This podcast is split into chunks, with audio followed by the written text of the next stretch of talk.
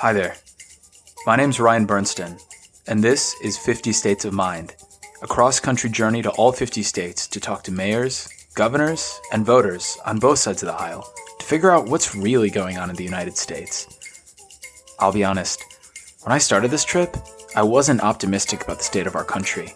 But after visiting our neighborhoods, towns, and communities, I've been given an exciting education that has allowed me to listen, challenge my preconceived notions, and taught me something new. Are you ready? Let's go. Episode 3 New Hampshire. This is episode three, believe it or not, and I have an extra special guest here. My name is Marco, Marco Morero Kasipo, but everyone, and I mean everyone, including my parents, calls me Marco. Does your name mean something? Yeah, it means blessings. I mean, Yeah. that's very appropriate. Oh, look at you. So, where are you from? I'm from Zimbabwe. Kwekwe. Yes, Kwekwe. Yes, a small town right bang in the middle of Zimbabwe. So yes, I was born in Zimbabwe and I, I was I grew up in Zimbabwe. I've had a bit of a adventurous life because you know how Zimbabwe's politics have been. So I came here when I was here, that's UK, when I was 16ish, 17, after I finished my GCSEs. And then I did some schooling. I went back about five years ago. Then I came back again two years ago. What is your profession? I am a doctor. Oh my goodness, you set me up. Yes, I am a doctor. And I always have to say this. I am not yet specialized. So I'm quite quite general at the moment. So I'm Listen, like halfway through it. I don't think you realize that coming from someone who his first job was birthday party clown, sitting in a room with a doctor, I don't care if you're specialized or not, I'm I'm impressed. Mm, thank you. I'll take it. When did you decide that you wanted to be a doctor? I decided it was quite a tough decision for me. So it was you you have to decide quite early. So you have to decide when you're about 16, when you finish your GCSEs, because you need to decide on the subjects you're going to take for A levels. Was this when you were in Zimbabwe or in the UK? So it was because I finished my GCSEs in Zimbabwe. Then I came here to do my A levels. But we have similar systems. So I had to decide to do sciences. So that's when I decided. Not really decided because I wasn't sure if I wanted to do medicine because it's it's maybe too expected. If you're good at sciences and you're African, then you either do medicine or you do engineering. If you're good at arts, you become a lawyer. So I was trying to make a decision and I couldn't decide between doing medicine or going the literature route because I really loved literature when I was young. So I did sciences and also I did English lit. I feel like a lot of African stories, Zimbabwean stories, are not actually told by Zimbabweans. So I like to write my own story from my own perspective. So yes, I like to write about Zimbabwe. Do you feel like there are misconceptions about Zimbabwe out there in the world? Oh, yes. Oh, yes. Because people, when they hear, I'm not sure if it's the same now, but it was a few years ago, when they hear that you're Zimbabwean and they see that you're black, they assume that you hate white people. Because in Zimbabwean political history, like in 2000, there was a big thing with the white farmers and things like that. What happened in 2000? Ah, so that's when that's when Zimbabwe started going really, really downhill. Because we are quite an agricultural country. We used to be the breadbasket of Africa. We used to have like a really big agricultural role in Africa and you know, all over the world. So there was the things that most like you know how it is. I'm not going to go into colonization because that's just too much. But you know, so most commercial farms were owned by white people. And one of the promises of independence was that that the land was going to be given back to the people.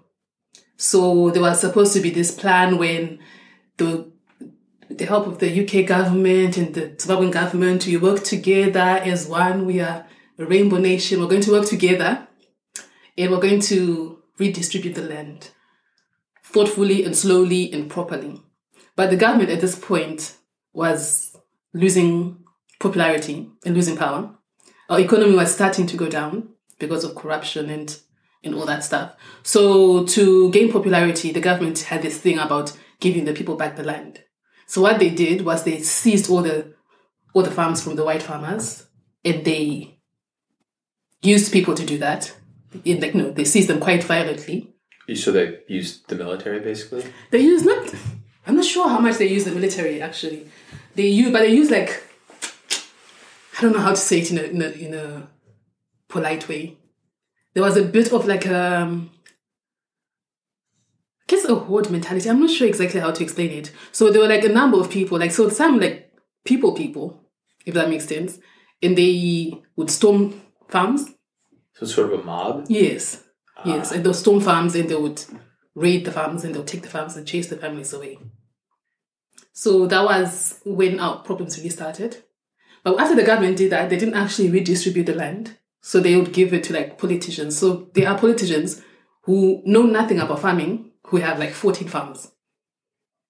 And do they hire the old farmers to work on the farms or Some do, but very few. Most of them just did nothing.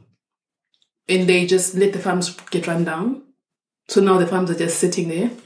Not much is being done. So now they are starting to try to hire the farmers back and to, sell the land back. Or I'm not sure exactly what's going on, but it's there's so much corruption and there's so much going on that it's not really working.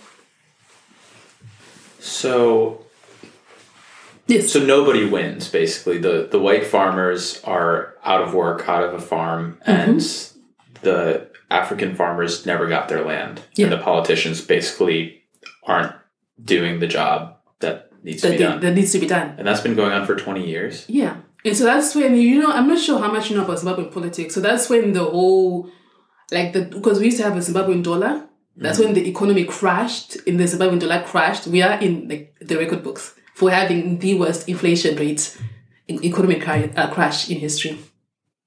Yes. So was, there was, was a, that in 2000? it was there was like the worst year, like the one that there's a year that everyone dreads. It's like 2008. Yeah, that's the that happened internationally, right? Yeah. So with like that, that also contributed. So that's what that was the worst year in Zimbabwe. So if you go to Zimbabwe now and say 2000, 2000 2008, everyone knows what you're talking about. It's like when you know how like in textbooks when they're talking about like Germany after the First World War and people were walking around with buckets of money and they couldn't use that money to buy bread, that kind of thing. That was happening. Were you there for that? I wasn't actually, but my father was there because he's in business. So he used to walk around like a statue of money, and he used to like. So he's a businessman, so he pays people like to work for him. So let's say he'd pay someone to work for him right at the end of the month.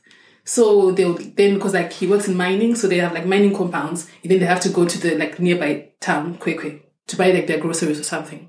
So when you get paid, your money is enough for groceries, right? So you all like decide to go to town. You pay for your transport. You get to town. It's not enough. By the time you get to town, it's not enough for groceries anymore. It's enough for one or two things. And then a few hours later, it's not enough for one or two things anymore. It's enough for a meal. And then a few hours later, it's not even enough for a meal anymore. So they'll end up sharing a meal. Because Because the money value is going down that fast. it's going down that fast. hour. So in the end, he was paying people with like groceries and things because money wasn't worth anything. And how long did that crisis last? It lasted. Um, so I think that was like the crisis point. So that's when. So we had Mugabe as the president. We had elections as well in 2008, and things were just like falling apart. And that's when the government and the opposition leaders came together to form a unity government. And that's when we became, they dollarized the economy. So in Zimbabwe, we use the US dollar actually. Yeah. And um, so that's when things started picking up a little bit. But that's because the opposition leader, Morgan Tsvangirai, sort of took over, like trying to to revitalize everything and trying to get help from the outside and all that stuff. Do you have family left in Zimbabwe? Yes, most of my family is in Zimbabwe actually. So I have my uh, my parents are in Zimbabwe. Uh, my mom and my dad. My brother is in Zimbabwe. And he used to say, he's 20, what, 29, 28? He used to say, the only way he's leaving Zimbabwe is if they close the gates and say Zimbabwe is closed. Otherwise, he's staying put. He loves it that much. I don't know why. Oh, I do, because I'm very patriotic. I don't know why, actually. So he said he's no, never going to leave. Uh, my little sister is in Zimbabwe as well. She's 18, though, so she was in school. So she just finished this year. And what does your mom do if your dad works in business? My mom, um, she is, well, she used to be a social worker initially. And then uh, that's when we came here. She was working as a social worker here. She went back home. She started a nursery garden with like uh, plants and things. She built a restaurant. Yes. So my book is actually set in her nursery garden. And then all this time she had been really interested in politics. So she'd been trying to get into politics. And my dad wouldn't let her because he didn't want to die. he didn't want anyone else around her to die. Is it that serious? It, it can be. It can be. Because they they have a thing about road accidents in Zimbabwe. So a lot of opposition people die that way. So he didn't want that to happen. Is she in the opposition party? Yeah. So yeah. So recently we had our elections in 2018. Yes.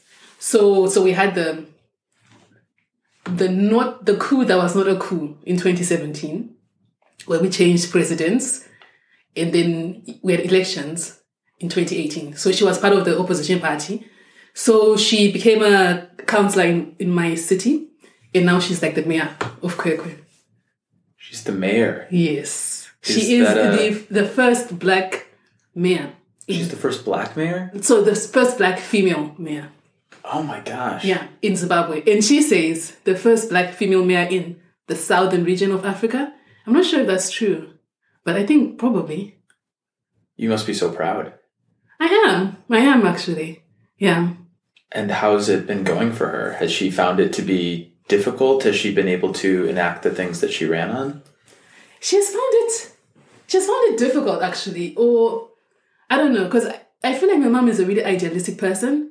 Because I feel like because of our history and the way things have been happening in Zimbabwe, most people are quite cynical, but she's quite idealistic. She's always been had this thing about going into politics and changing things. So, yeah, so I think now that she's in there, she realizes how much politics there is in politics. So it's one of those things. She's the first female mayor in the country, and she got a lot of publicity because of it. More publicity, and she's this was her first time actually being in politics, and she got more publicity than the people who've been leading the opposition party for like twenty years now. So a lot of people, not a lot, but some of the people didn't like that. They're kind of jealous. Yeah, yeah. So she found it very difficult to get things started. It's getting better now, but at the beginning it was quite difficult. And also because she's in the opposition, she got a lot of publicity, and everyone's like, "Oh, fantastic! A woman is mayor." And so the the main government, please don't let them kill me, Ryan, because of this podcast. But the main government, sort of, I don't know, tried to sabotage her a lot. So she comes out a lot in like the state papers you know, and they'll say things like, oh, she wants to buy a car, oh, she wants to spend this much money, or that kind of thing, to to like make her look bad. So she finds it difficult to be constantly in the papers and to to have people always commenting and things. Does the state control the press? It does. Like so there's like there's like a number of newspapers, but like there's a main newspapers when everyone knows these are like controlled by the state. So you read the stories and you know that it will be like for example, let's say something is happening, like something really big, like there was a cyclone like a few weeks ago and lots of people are dying. They will not really talk about, you know, the infrastructure and how things are not put in place. They will talk about how the president is being fantastic and raising money and that kind of thing. So people know that that they lie, you know. So it's that paper and that there's this that system. And that's the one that says things about your mom buying a car that aren't true. To make Yes, her look yes. But there's always like a game of truth. For example, with the car, like um, she the mayor's office doesn't really have a a proper car. Their car is like 20 years old or something. So the office wants to buy a new car for the office, not a car that she would use in her own time or a car that she would have at her house. It would be a car that would be at the offices with a driver for state visits. But the paper won't say that. They'll say that they're buying her car, but hmm. they're buying the officer car. And they'll say they're spending 500,000 on a car, which they're not. But So it's partial truths and then outright lies Yeah. kind of combined. yeah. Fascinating. Yeah, yeah. So she's got a a big job ahead of her. What are some of her main priorities for the Kwekwe? So the main priorities are So her main thing at the moment is trying to to fix the water issue. So if you've ever been to Africa, you know two things about Africa. It's the electricity. We always have power cuts. It's one of those things you always have them. I know like in this country, if there's going to be a power cut for an hour, they will start telling you like three months in advance to say there's going to be a power cut. We always have power cuts. We expect power cuts. And also in Zimbabwe, there's a thing about water. Like some areas will have their water cut off, like for like a good chunk of their day. So you know that every day between this time and this time, there'll be no water. Or some areas don't actually get any water from the council at all. So people have had to build boreholes, they've had to build like um tanks to like to store water and things like that. So her main thing is to try to get the water pumps fixed, get the treatments for the water in place, and then get the get everyone in Kwekwe getting some water. That's her main thing. So I feel like if she does that, then no matter what anyone else says about cars or whatever, she would have done something really big. That's amazing. Really Yeah. focusing on infrastructure. Yeah. Um, what's your mom's name? Angeline Kasipo. Yeah. Best of luck. I'll have to I'll have to follow along with her progress. That's really exciting. Yeah. Um, yeah. You must yeah. be proud, and she must be proud of you. Yeah. Do yeah. you uh, do you ever want to go back, or do you want to stay here? I uh huh. I I I don't know. I don't know. I don't know if I want to go back yet because I have worked in Zimbabwe as a doctor, Mm-hmm. and it is it is really tough because it is really really difficult to work in a country where you know what the answer to a problem is. You know what you need to do, and you can't do it because of the resources. So a part of me wants to go back and make a difference. But a part of me is a bit selfish and I don't want to keep putting myself through through that. So I don't know. Because it's quite it's quite emotionally traumatic, I feel like, to constantly feel like to watch people dying and not be able to do anything. Even though what you could do if things were different is very simple. Antibiotics, like getting medical care early or things like that. And you can't do that. And it's I don't know. It's tough.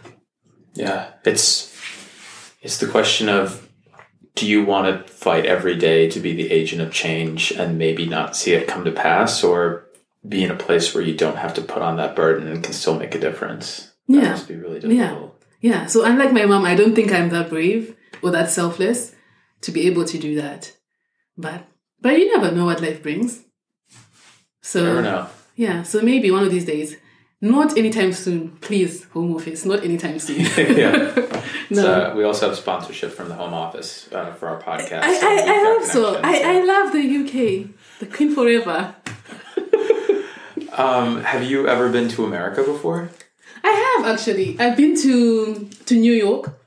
Uh, when I was in university, I did that. You know those like uh, Camp America things, but it wasn't like you know when you do Camp America when you you guys have your camping summer camping things that you Oh, guys yeah. do, and you have counselors, and you have like companies that come to this country to like recruit people to be counselors. Yeah, so I did one of those.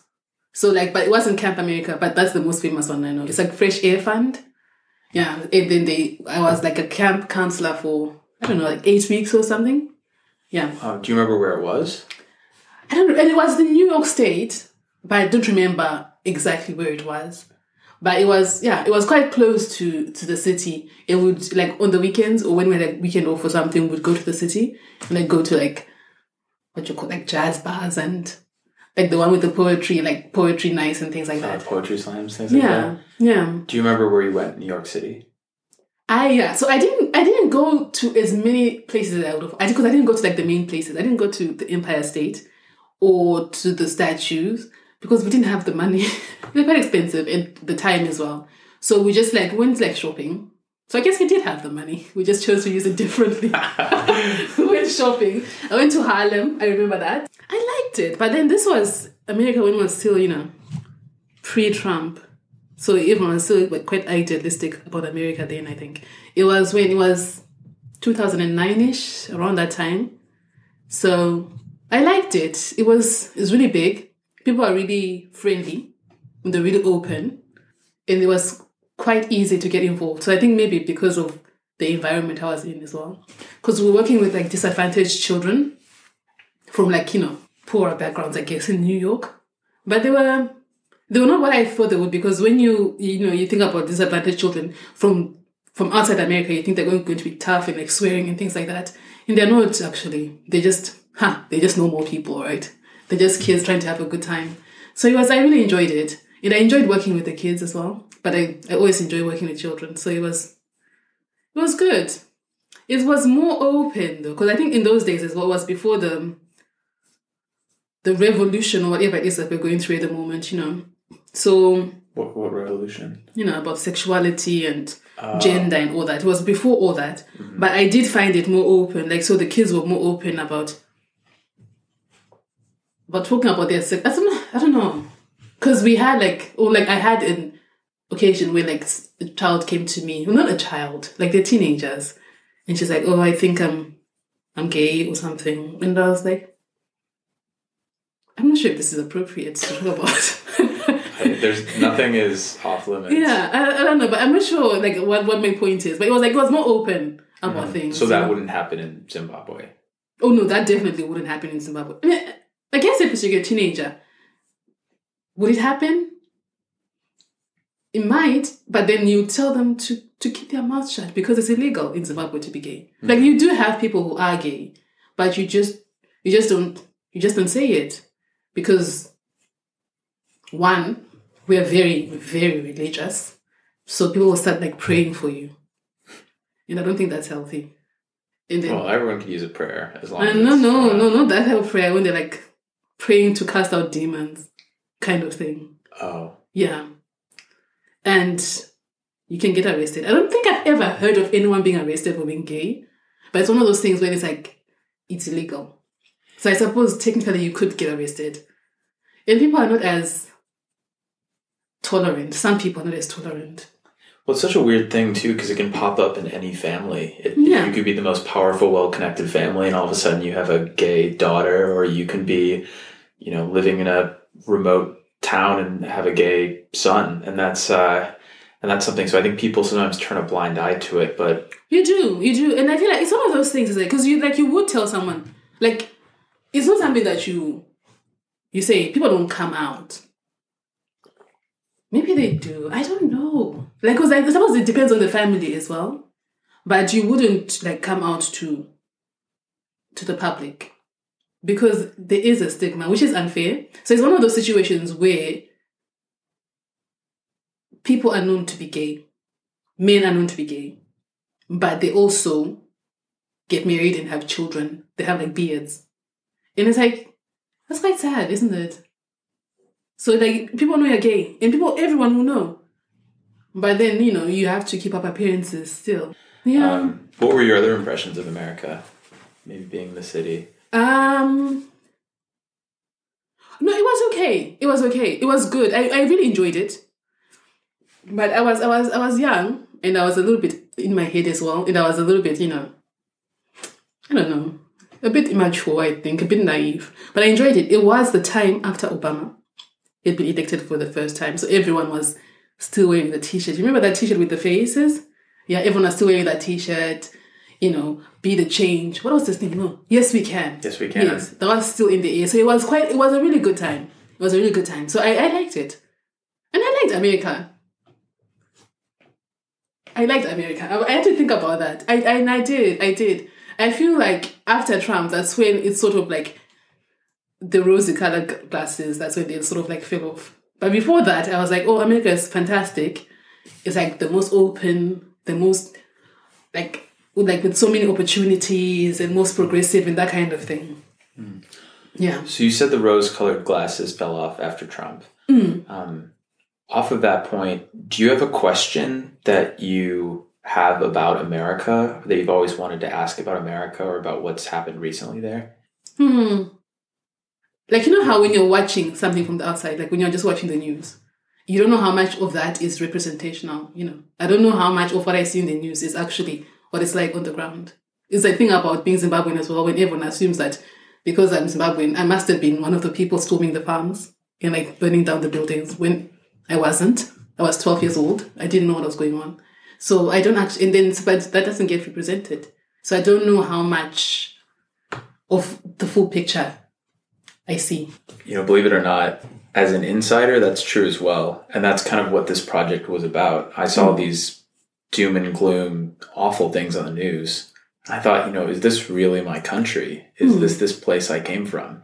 And after driving around to 150 cities, meeting so many different types of people from so many political, ethnic, religious, sexual orientation backgrounds, Mhm. I can tell you that. Well, tell me what your impression is of America now and what's changed from Obama to Trump. I think that America is, from what I see, it's very divided. And I feel like no one is listening to anyone. I feel like there's a lot of people who talk just to talk and just to make points and just to win the argument. And no one actually stops to think about what you're saying. And I feel like the difference between Obama and Trump, or like the difference in America between Obama and Trump, is what became okay to to say out loud, maybe, and what became okay to I don't know. Like so if you have your ideas about what you feel about a certain group of people, before you probably had the same ideas, but you you kept it to yourself, right? But now it seems like it's okay to just say what you want to say about people that are really, really damaging, but people don't think so. Like I think, for example, the race relations, from what I can see, right? It's like people feel it's okay to, because I don't want to say it to be racist, because it's not it, to say things to win an argument or to concede points to win an argument. I do think Trump is racist. I don't think all his followers are racist or like all the people who support him are racist. But I think they sort of ignore that part of him and they sort of ignore the damage it does and they don't realize how much damage it does that is not as easy to to forget or to get over once his thing is done and there's a new person in power. It's not going to be easy to go back to to being, you know, friendly, I, I guess. So, with what you've seen from America Mhm. From your time in New York in 2009 Mhm. and what you see of America now, Mhm. can you reconcile the two? I guess I can. I think. I don't think it's it's like because when I was in America in um 2009, it was because I I did go to to Harlem and I did go to like areas that are predominantly black with like black history, and you you see the history, and I feel like maybe now like there's a there is some like there's always been some like resentment and some things that had sort of been swept over. And I think sometimes it's okay to sweep things under the carpet and just to like try to just get on with it because I feel like there's so much there's so much history in America that it's like you can't get over it or you can't you can't justify it or you can't explain it or you can't whatever you just have to just like draw a line and just say okay we just need to move on so I feel like there was a lot but it's quite easy to to reignite all the resentments and all the um, emotions and that kind of thing. So there was like, you know, there were aspects about Black history that I learned when I was in Harlem that I didn't know about. That now, looking at it, I'm like, okay, I can see where it's like, you know, what's happening now is sort of a reflection of it.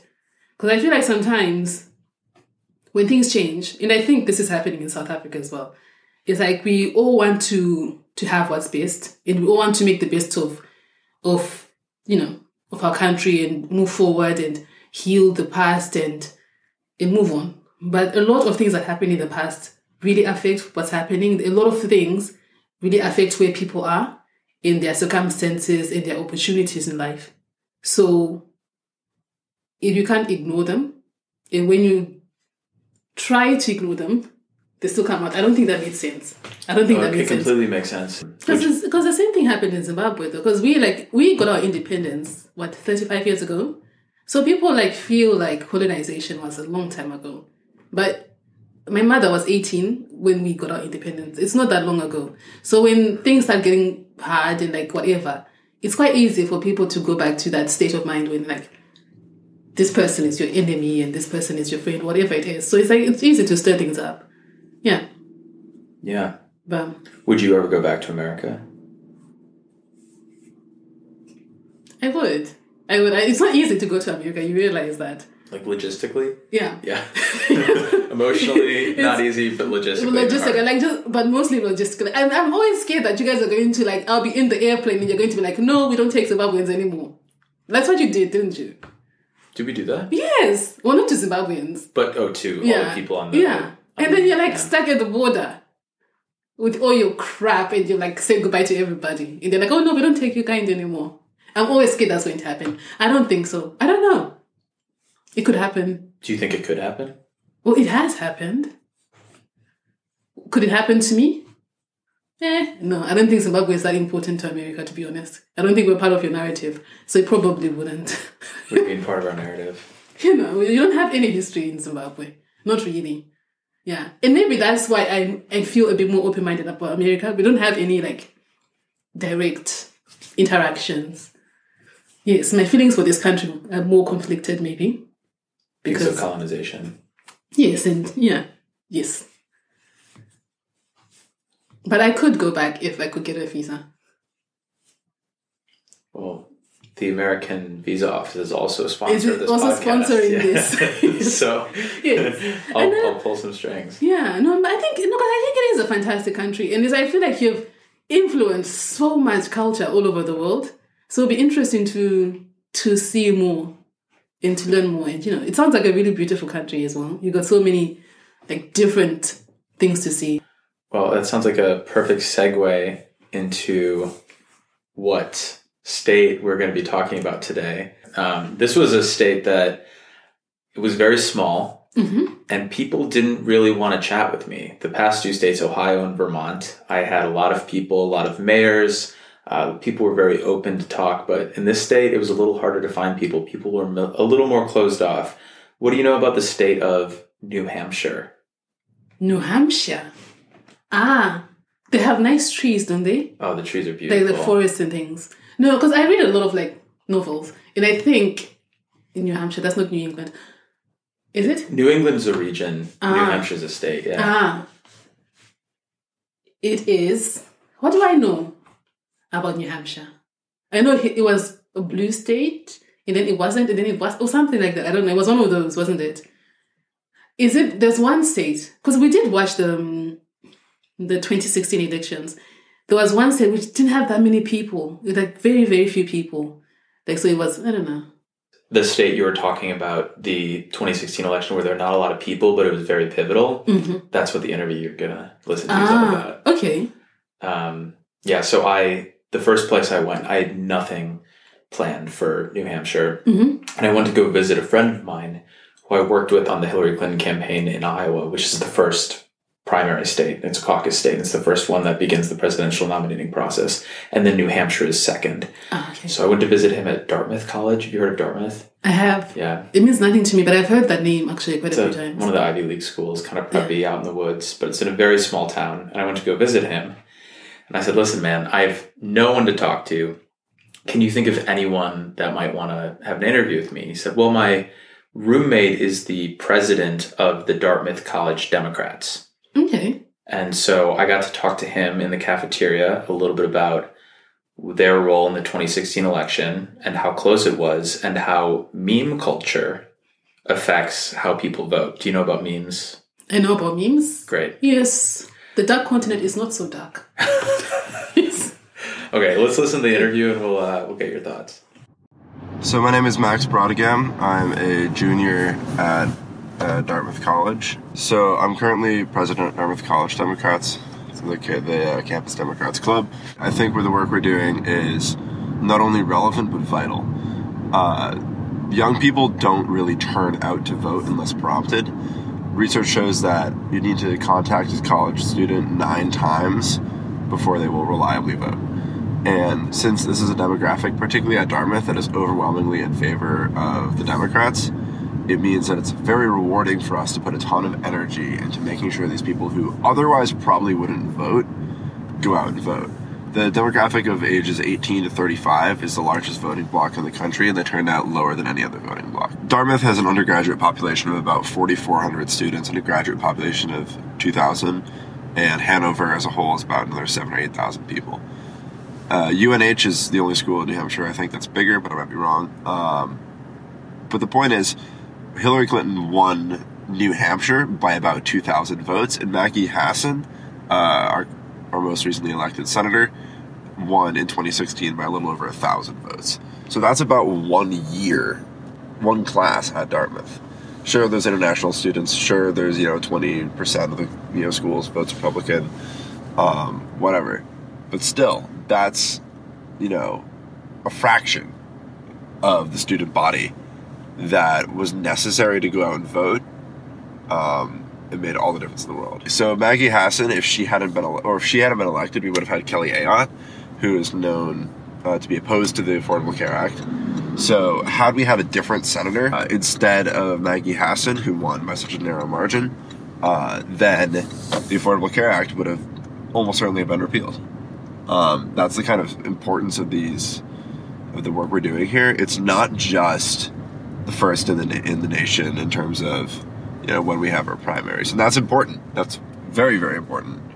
Um, it's not just that we're a swing state; it's also that we're so small, um, and that as a small state, particularly with Senate races, we have a huge amount of influence uh, per voter. Can you talk about the campus meme culture and what you mean as a Yeah. uh, cultural force as the uh, college den? So many schools across uh, the country and across the world, I guess, in the case of Oxford, uh, have adopted meme pages where they basically use you know visual format jokes. We've achieved meme status. So this homecoming bonfire has achieved meme status. It's a it's a cultural tradition, but also big in this meme group lately has been have been jokes about Dartmouth Democrats and the fact that we've been all over campus with clipboards talking to potential voters, saying, "Hey, have you registered to vote yet?" and that's we're, we're so on top of it it's so it's so pervasive um, that people are heavily joking culturally about um, the fact that everyone's been harassed by you know the college democrats because we're everywhere and we're talking to so many people to the point where it's become an item like yeah i got harassed by them today too or hey they asked me if i registered to vote first other people are going to feel like it's harassing but that's that's politics politics is a contact sport What do you think about that? It's interesting, actually. I think they are doing a good work. I'm, I'm a bit jealous, actually. To live in a country where you, someone has to be telling you constantly to go vote, that means you're living well. And you're like, oh, I can't be bothered to go vote. Things are doing are fine. When things are really bad, no one has to remind you to go vote. Do So- people have to remind you in Zimbabwe seven or eight times to vote? People get beat up. They get beat up so that they don't go vote. So I feel like hmm, it's it's privilege problems, aren't they? But no, but then no, that's mean. That's mean. No, I it's think kind of true. It's like you need a meme to remind people people to to like, go. oh, to go vote, go vote, go. To make a decision about who you want to lead your future. No, please, please. We're begging you. We'll give you a free gift. I'm Yeah. kind of busy. Um, I've got some other things yeah, going on. yeah. And I'm like, yes, yes, you're living a good life. Yeah. You're living a good life. Because we have um in Zimbabwe, it's like for example, I can't vote if I'm not in Zimbabwe. You know how you can vote like outside if you whatever. I can't vote. We're not allowed. And to go vote, like people get like voting season is so stressful. Like for us, a successful election is when no one gets beat up, when people are not being intimidated and like whatever. So, but yeah, really puts things into perspective when people are like, "Yeah, I don't really like Trump or Hillary." Um, so I'm just going to do nothing. I have a lot of friends that will come up to me and be like, "Yeah, I know you worked for Hillary. Um, yeah, I didn't vote for her." I was like, "Oh my gosh, you voted for Trump?" They're like, "No, I just like left it blank."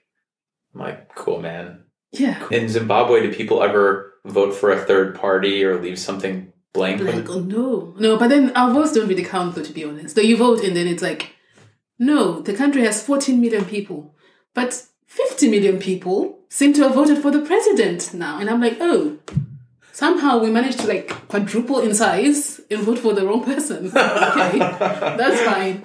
So no, no, we, so we don't. But I don't know, because I feel like, I suppose, what is the answer? Because I feel like if you have a question, because I think that was the problem. People expected Hillary to win. So if you have like, you know, reservations about Hillary, how do you how do you say them? How do you show that?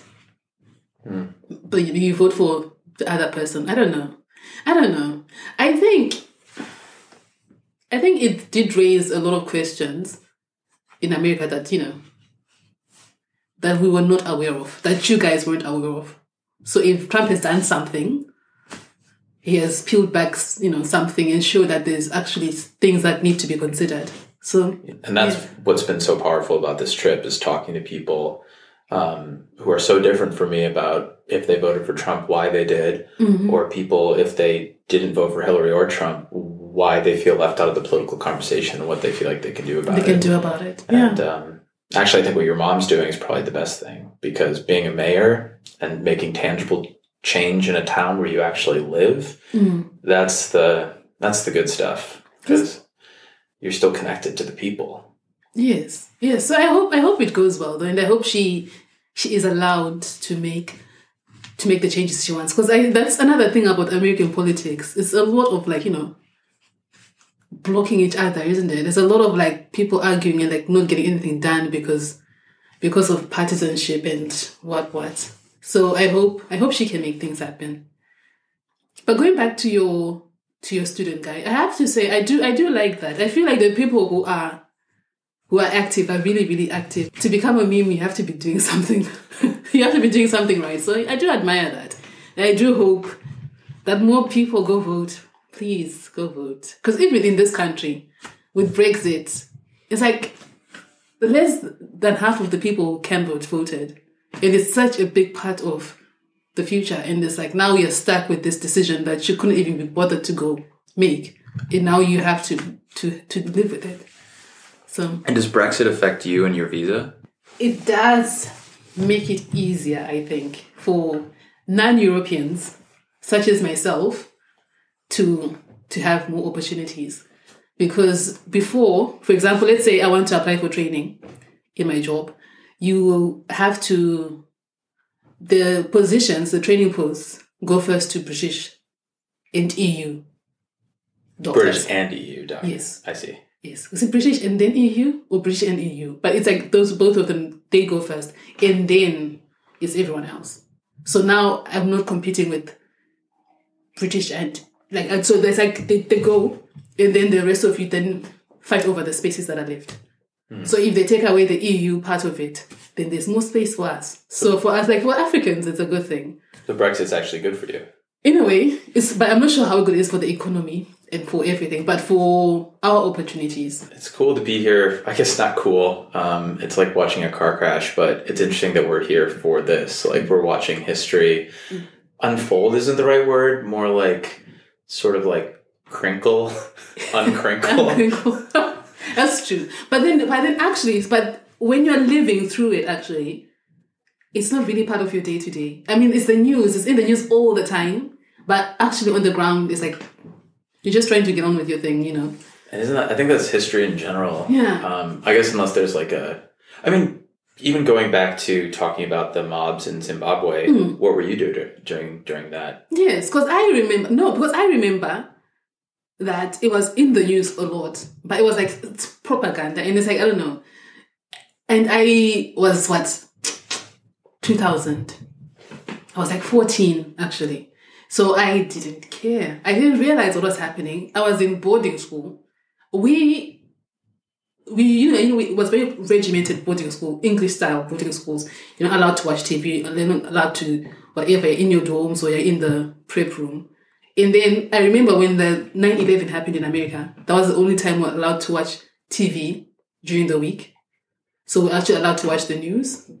But this whole time, and I didn't go because I thought it was another farm invasion thing going on. So I didn't actually watch the 9-11 thing happening because it was constantly on the news, the farm invasion. And I didn't even think it had anything to do with me.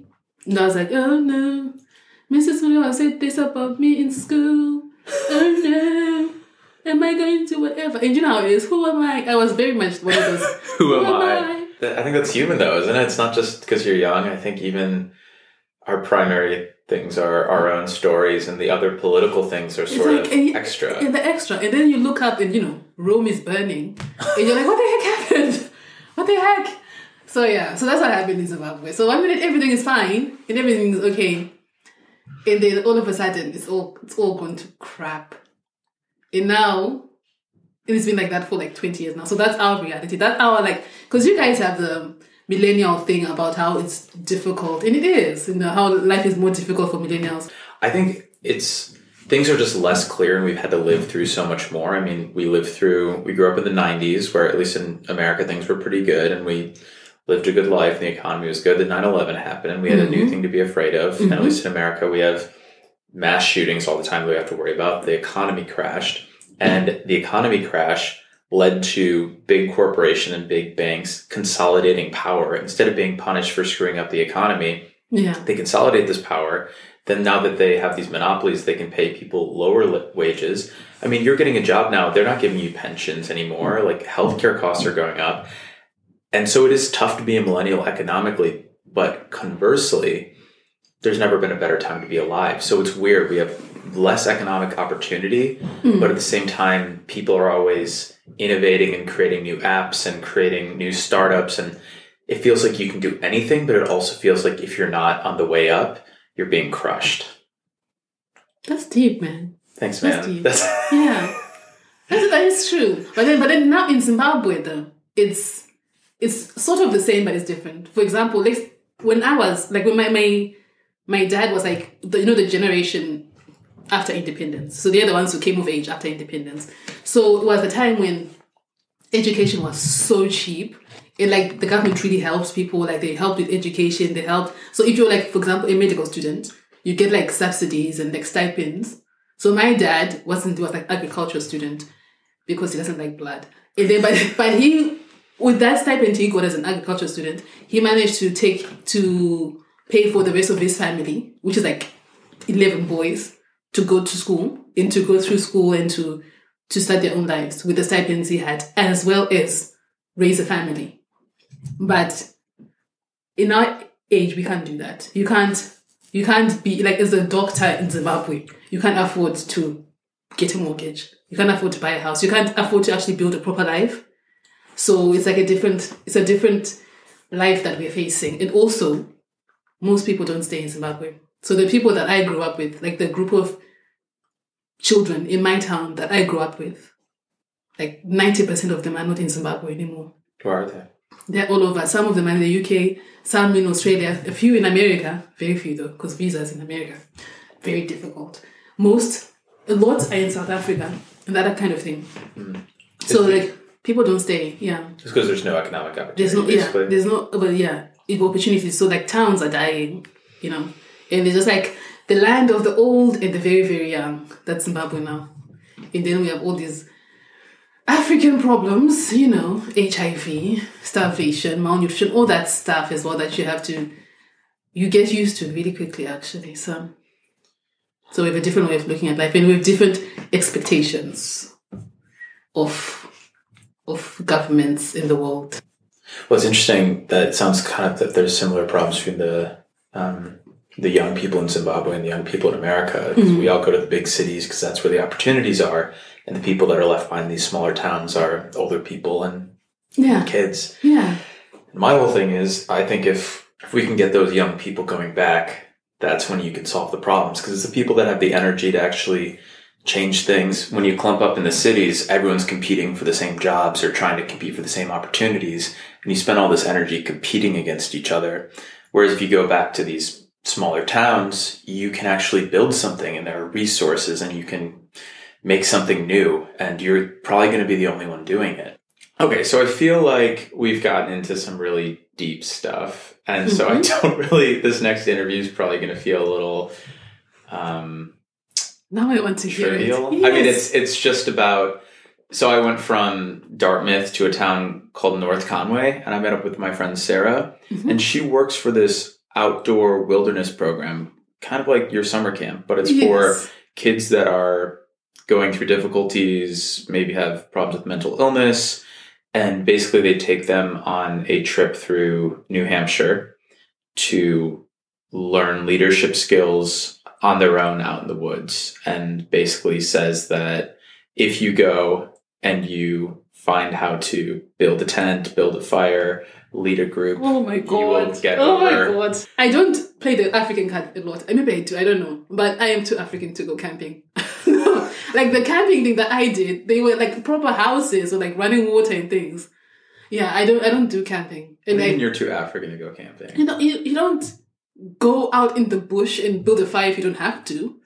Like it's like it's not like I go to the rural areas to see my grandmother. Yes, I have to stay in a hut with like a smoky fire. Yes. So I'm not going to do it for fun.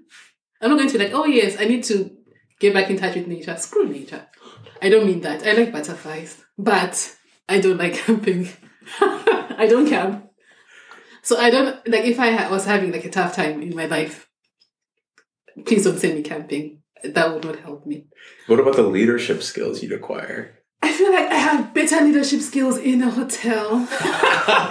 in a spa, I'd be like, yes, I want the cucumber thing on my eyes.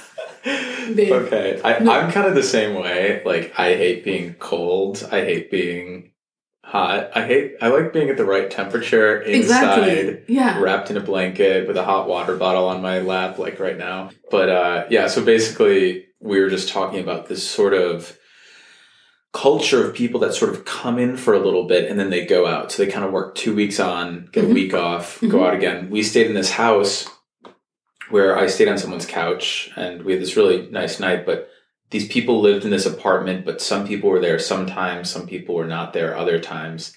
And this guy rolls in at like seven in the morning.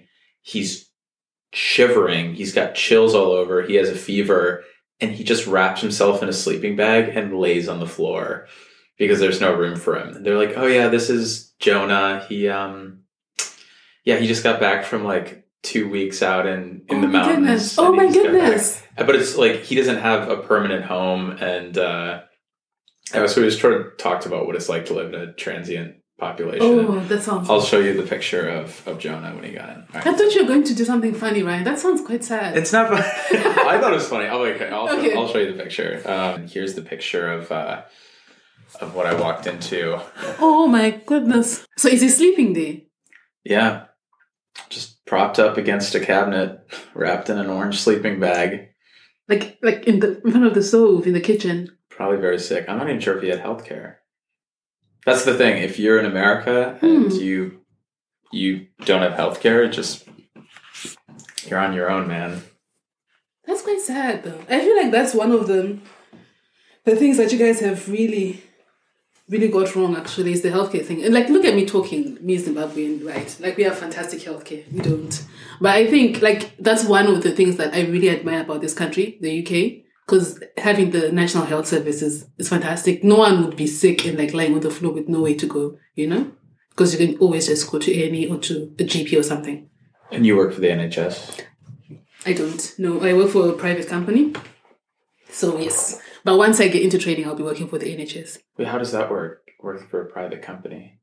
Ah, because because the private companies are the ones that come to Africa to recruit doctors. But why why would a private company exist if there's the NHS? Because some people don't want to be the NHS. Because the NHS is really good. It's not as good as, as good as it used to be. So, for example, I work for a private company that supplies doctors to psychiatry hospitals. So I work for like psychiatry hospitals, private psychiatry hospitals now, like a group, private group, which is like a private psychiatry hospitals. So some people don't want to go into the NHS services with like psychiatry issues, like with mental health issues. They want to be sort of tucked away. So it's a little nicer where you are. It's a little nicer. Uh, it's fancy. They've got nice food. But I've never worked in a psychiatry hospital in the NHS, so I'm not sure how different it is. But for example, where I work, because we used to have an NHS wing and then a private wing. So for the NHS wing, they come in with more severe symptoms. So the NHS wouldn't provide care if you're like, oh, I'm feeling quite exhausted and I'm, I'm very anxious, which is which is which is valid, which is Yeah. valid. I do not want to, yeah, which is valid because sometimes like you, get really anxious, you just need some time out, but the NHS is not going to fund that. Yeah. But if you have money for that, then they'll fund that. Or for example, like we have a rehab center, so the NHS would probably fund detox, yeah, detox. So they'll fund like 10 days worth of detox or something. But they wouldn't find like a 28 day stay in a rehab. So if you have your own money, then you can get those services. And the food's probably better. They probably like buy the good prosciutto at yours. Yes, they do. We have no, they have nice food because I'm like because I am a resident doctor there, so I I stay there for the weekend. I eat there and everything. So I eat with like the fancy people. Or we even get so fancy. We have like Eton Mess and Eton Mess. Have you ever heard that? It's like you know Eton like the fancy school. Like I think it came from their their dessert. I don't know. Like it's like it looks quite messy, but it's like creamy and like moussey, creamy stuff or like mashed up. Sounds Yeah. like a mess. Yes, but like it's supposed to be a delicious mess. It's, it's good. Okay, that's that's me. I'm a delicious mess. That's how I self-describe, self-identify. Well, great. You've been an amazing, illuminating guest, and I guess do you have any questions left for me um, about New Hampshire, America? But no, but no, I have to say though, when I was listening to this, like even though I was making fun of the camping thing, I, I really admire that. I really admire like that's one thing I really admire about American people is like you this drive that you guys have. Like when you really believe in something, you really stand for it and you really make an effort and you know and do what you need to do.